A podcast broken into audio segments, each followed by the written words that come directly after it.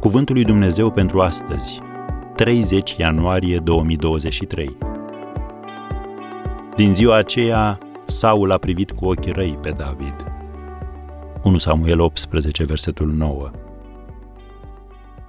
Competența nu anulează nesiguranța. Unul dintre cele mai puternice teste pentru un lider este felul în care reacționează la succesul al cuiva. Tu ce faci?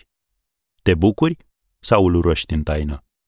Ai impresia că binecuvântarea lui s-a produs cumva pe spinarea ta? Împăratul Saul l-a trimis pe David să lupte cu Goliat, dar când acesta a biruit și israeliții au început să-i cânte laude lui David, Saul n-a putut suporta lucrul acesta. Și din ziua aceea Saul a privit cu ochii răi pe David. Liderii cărora le lipsește încrederea sunt un pericol pentru ei înșiși, pentru cei care vin după ei și pentru grupul pe care îl conduc.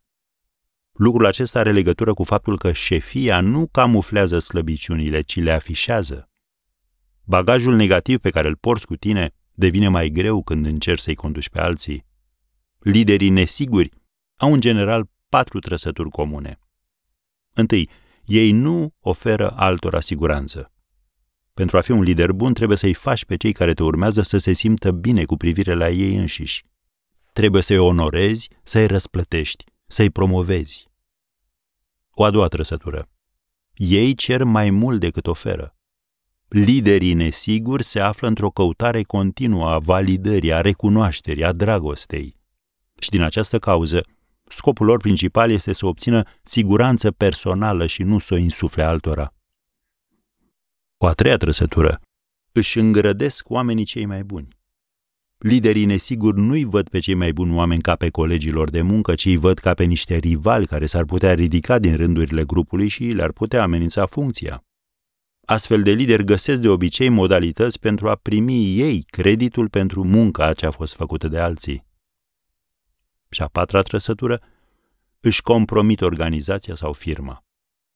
Când adepții liderului nesigur sunt subminați și nu sunt recunoscuți, ei ajung să fie demoralizați și în cele din urmă încetează să mai lucreze la potențialul lor maxim. Când se întâmplă astfel, întreaga organizație are de suferit. Dacă ești un lider, analizează-te astăzi. Vezi dacă te regăsești în vreuna din aceste ipostaze și fă pași în direcția schimbării.